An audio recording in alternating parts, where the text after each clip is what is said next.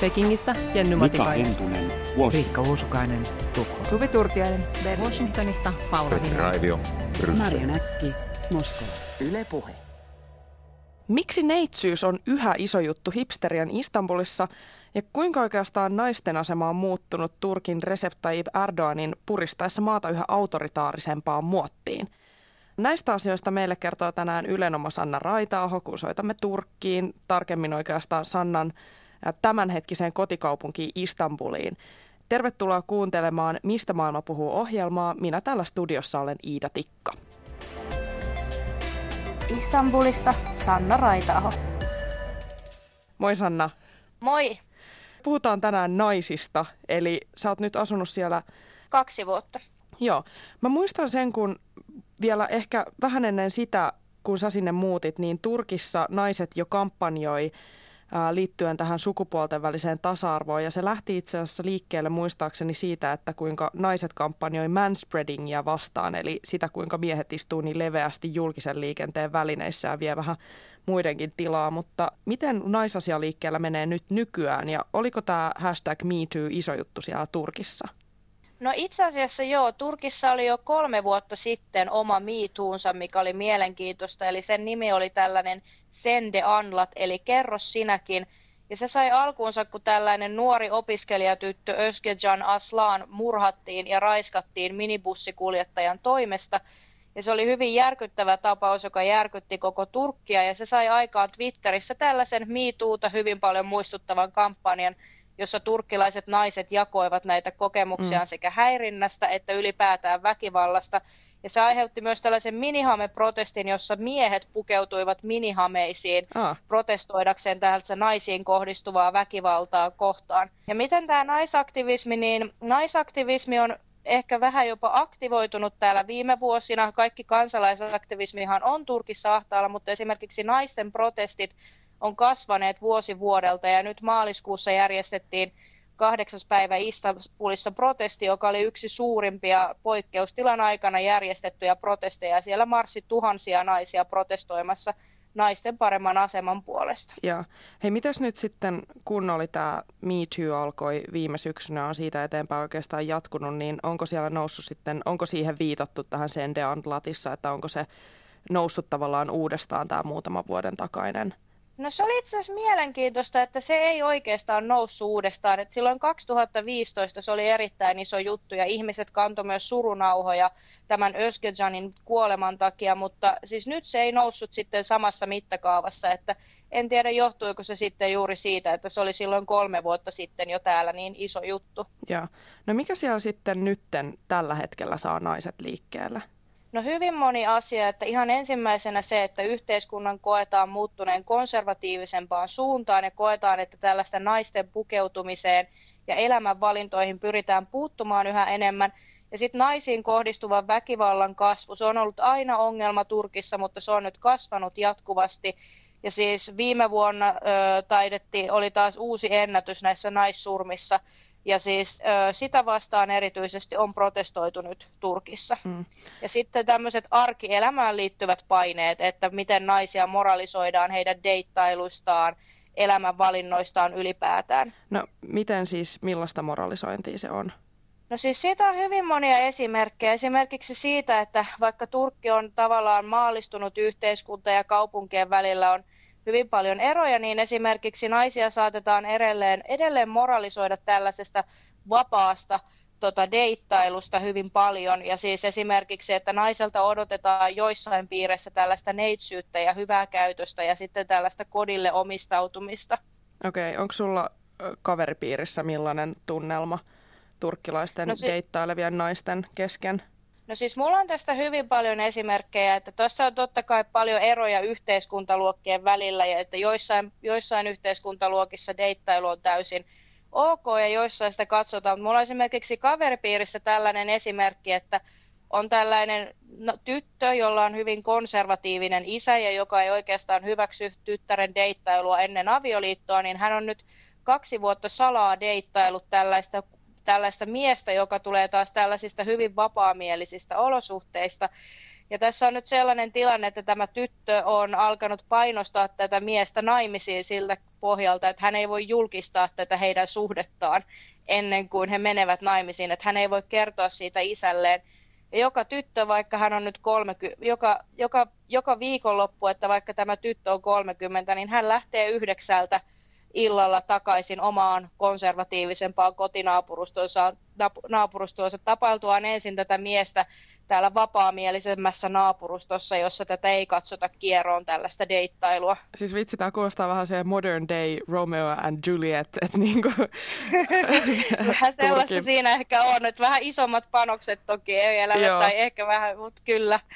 Siis miten siis tietääkö tämän tytön lähipiiri ollenkaan, että hän tapailee tätä poikaa? Öö, no ystävät tietää, mutta siis esimerkiksi perhe ei tiedä. Ja tämä tyttöhän on esimerkiksi sosiaalisessa mediassa eri nimellä kuin omallaan, jotta hän voisi julkaista näitä kuvia tä- tästä miesystävästään esimerkiksi sinne. Kiinnostavaa. Että siinä jos, jos vanhemmat osais vähän etsiä kuvahaulla, niin saattaisi ehkä saada vahingossa tietääkin suhteesta niin. sitten. Se on ihan totta. Ja siis tässähän on tosiaan, siis tässä huomaa esimerkiksi nämä eri naapurustojen erot, eli Turkissa on tällainen termi kuin mahalle baskisi, joka tarkoittaa naapuruston painetta. Ja se tarkoittaa sitä, että erilaisissa naapurustoissa eri elämäntyylejä saatetaan katsoa kierroon. Että on tällaisia vapaamielisempiä naapurustoja, joissa esimerkiksi deittailu, parien yhdessä asuminen ennen avioliittoa, niin ne on ihan ok, mutta sitten on tällaisia konservatiivisimpia naapurustoja, jossa esimerkiksi naapuristos, naapurit voi soittaa pahimmillaan poliisin, jos ne kokee, että siellä asuu vaikka pariskunta yhdessä ilman deittailua, niin se, tai siis ilman avioliittoa anteeksi. Eli se on niin kuin tosi, että se on tosi kova se sosiaalinen paine, ja siis koska se vaikuttaa koko perheeseen se paine, niin siksi sitä painetta saattaa tulla. Et mä oon hyvin monien turkkilaisten itse asiassa kuullut sanovan, että he ei haluaisi noudattaa tällaisia sääntöjä tai elää niiden mukaan, mutta kun se on aina se, että mitä kaikki muut ajattelevat, että se on se ydinkysymys niin kuin tällaisessa kollektiivisessa kulttuurissa. Tässä on totta kai kyse naisten vapaudesta ja oikeuksista, mutta miten tämä vaikuttaa sitten niihin miehiin, että painostaako perhe, että sinun pitäisi löytää itsellesi nyt neitsyt vai mikä siinä on se meininki miesten suhteen? No se riippuu kyllä siis todella paljon perheestä, mutta kyllähän miehet yle, yleensä pääsee vapaammin elämään ja liikkumaan ja juuri sitä, että ovatko he neitsyitä, niin sitä ei tarkkailla. Ja siis, mutta se riippuu ihan perheestä, että kyllä on todella monia perheitä, joille se ei silleen merkitse mitään, että onko heidän poikaystävänsä kumppani, neitsyt vai ei. Mutta siis miehiin se ehkä vaikuttaa sit sillä tavalla, että he joutuu pohtimaan sit tosi paljon sitä, että mitä muut miehet ajattelee että jos, jos, he, jos koetaan nyt näin sanotusti lainausmerkissä, että vaikka miehen vaimo käyttäytyy jotenkin helposti lainausmerkeissä, niin mies saattaa saada siitä hyvin paljon lokaa niskaansa.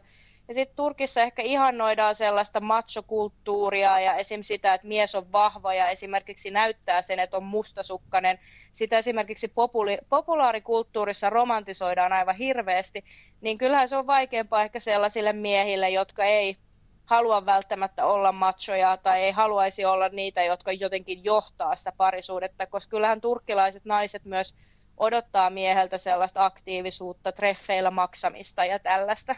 Joo, niin että se on tavallaan sellaista vähän pienempää tästä sukupuolistereotypioiden ehkä ennemmin noudattamista kuin ei niin superkonservatiivista. Kyllä. Millä tapaa onko tässä jotain maantieteellisiä eroja Turkissa, että jotkut alueet on konservatiivisempia kuin toiset? Joo, on totta kai, että Istanbulin sisälläkin, että siis hirveästi vaikuttaa naapurusto, ihmisen koulutus ja siis varallisuus, ihan kaikki tällaiset, että joissain piireissä voi elää ihan vaikka sanotaan joku Istanbulin tietty hyvin maallistunut naapurusto, niin siellä voi elää ihan vapaasti ja asua vaikka yhdessä, vaikka olla naimisissa ja ei se haittaa. Mutta sitten jos mennään vaikka konservatiivisempaan naapurustoon, puhumattakaan johonkin turkkilaisiin pikkukaupunkeihin, niin ei siellä vaikka naiset välttämättä liiku hirveästi yksin tai ei ole mitään baareja, missä voisi tavata tai ei ylipäätään voi sillä tavalla vapaasti deittailla. Että nämä erot on ihan valtavan isoja ja nämä aiheuttaa turkkilaisille itsellekin sellaista, että ne joutuu luovimaan tavallaan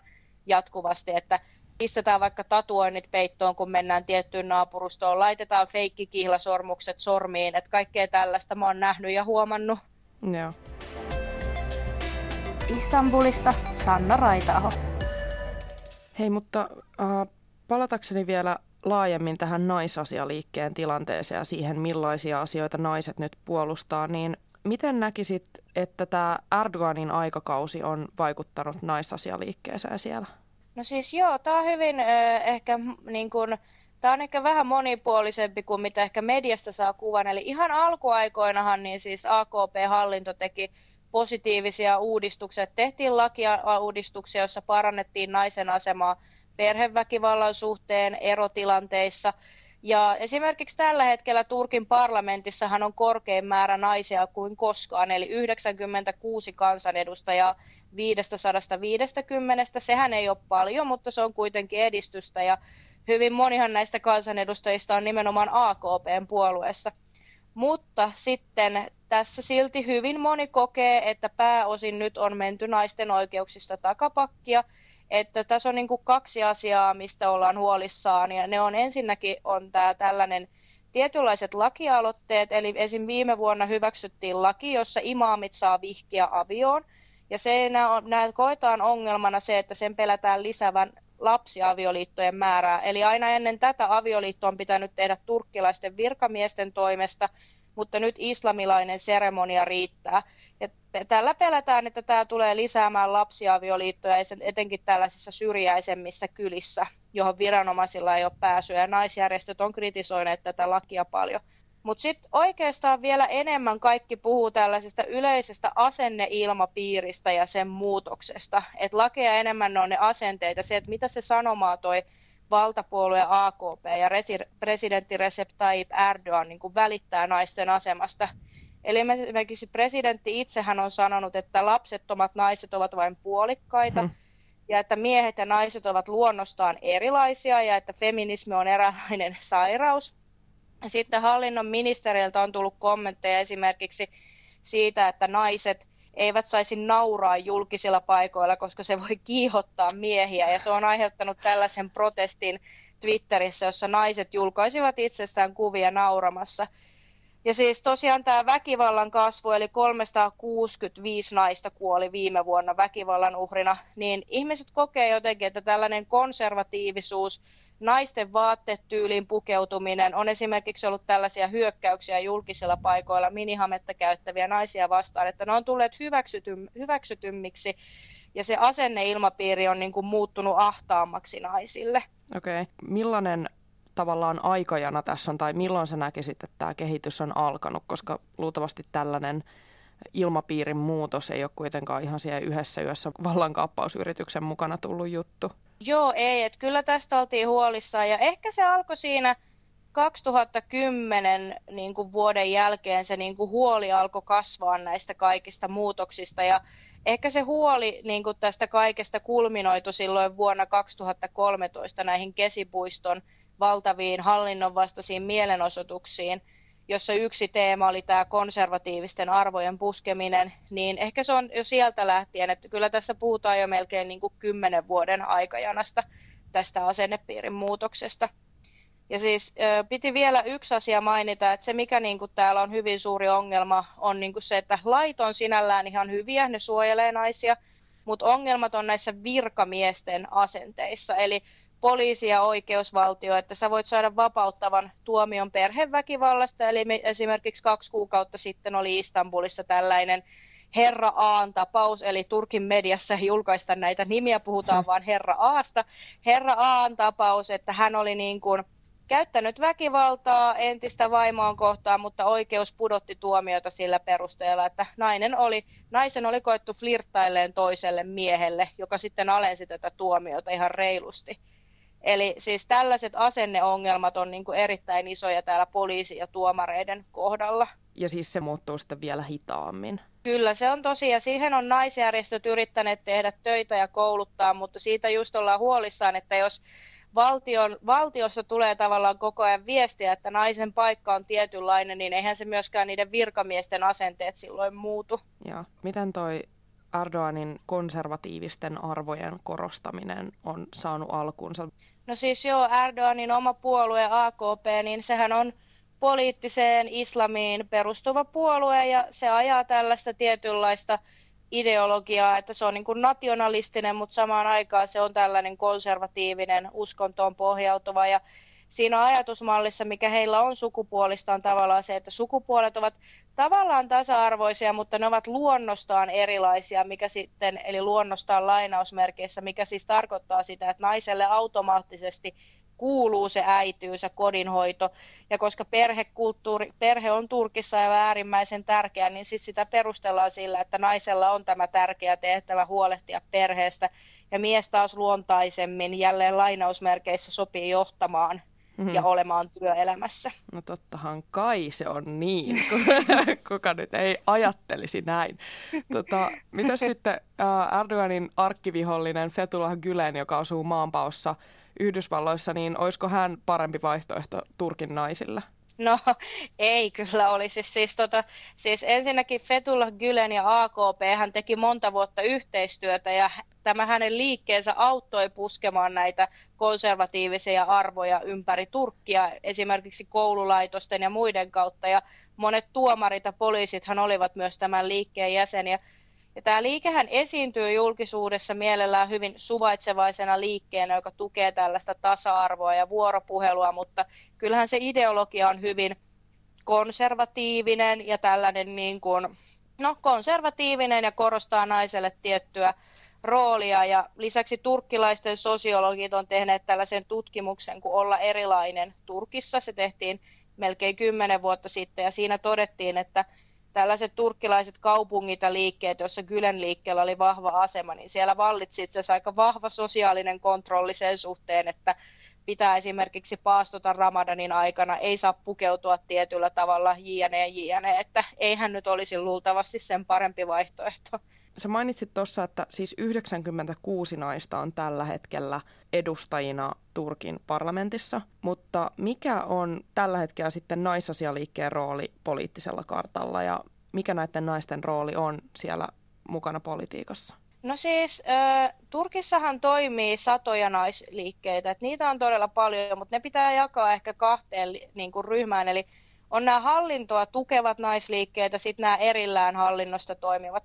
Ja nämä hallintoa tukevat liikkeet, niin he niin kuin ehkä tukee kuitenkin tätä AKPn ydinajatusta, että naiset ja miehet on erilaisia, että naisia pitää tukea, mutta kuitenkin pohjimmiltaan naiset ja miehet ovat erilaisia.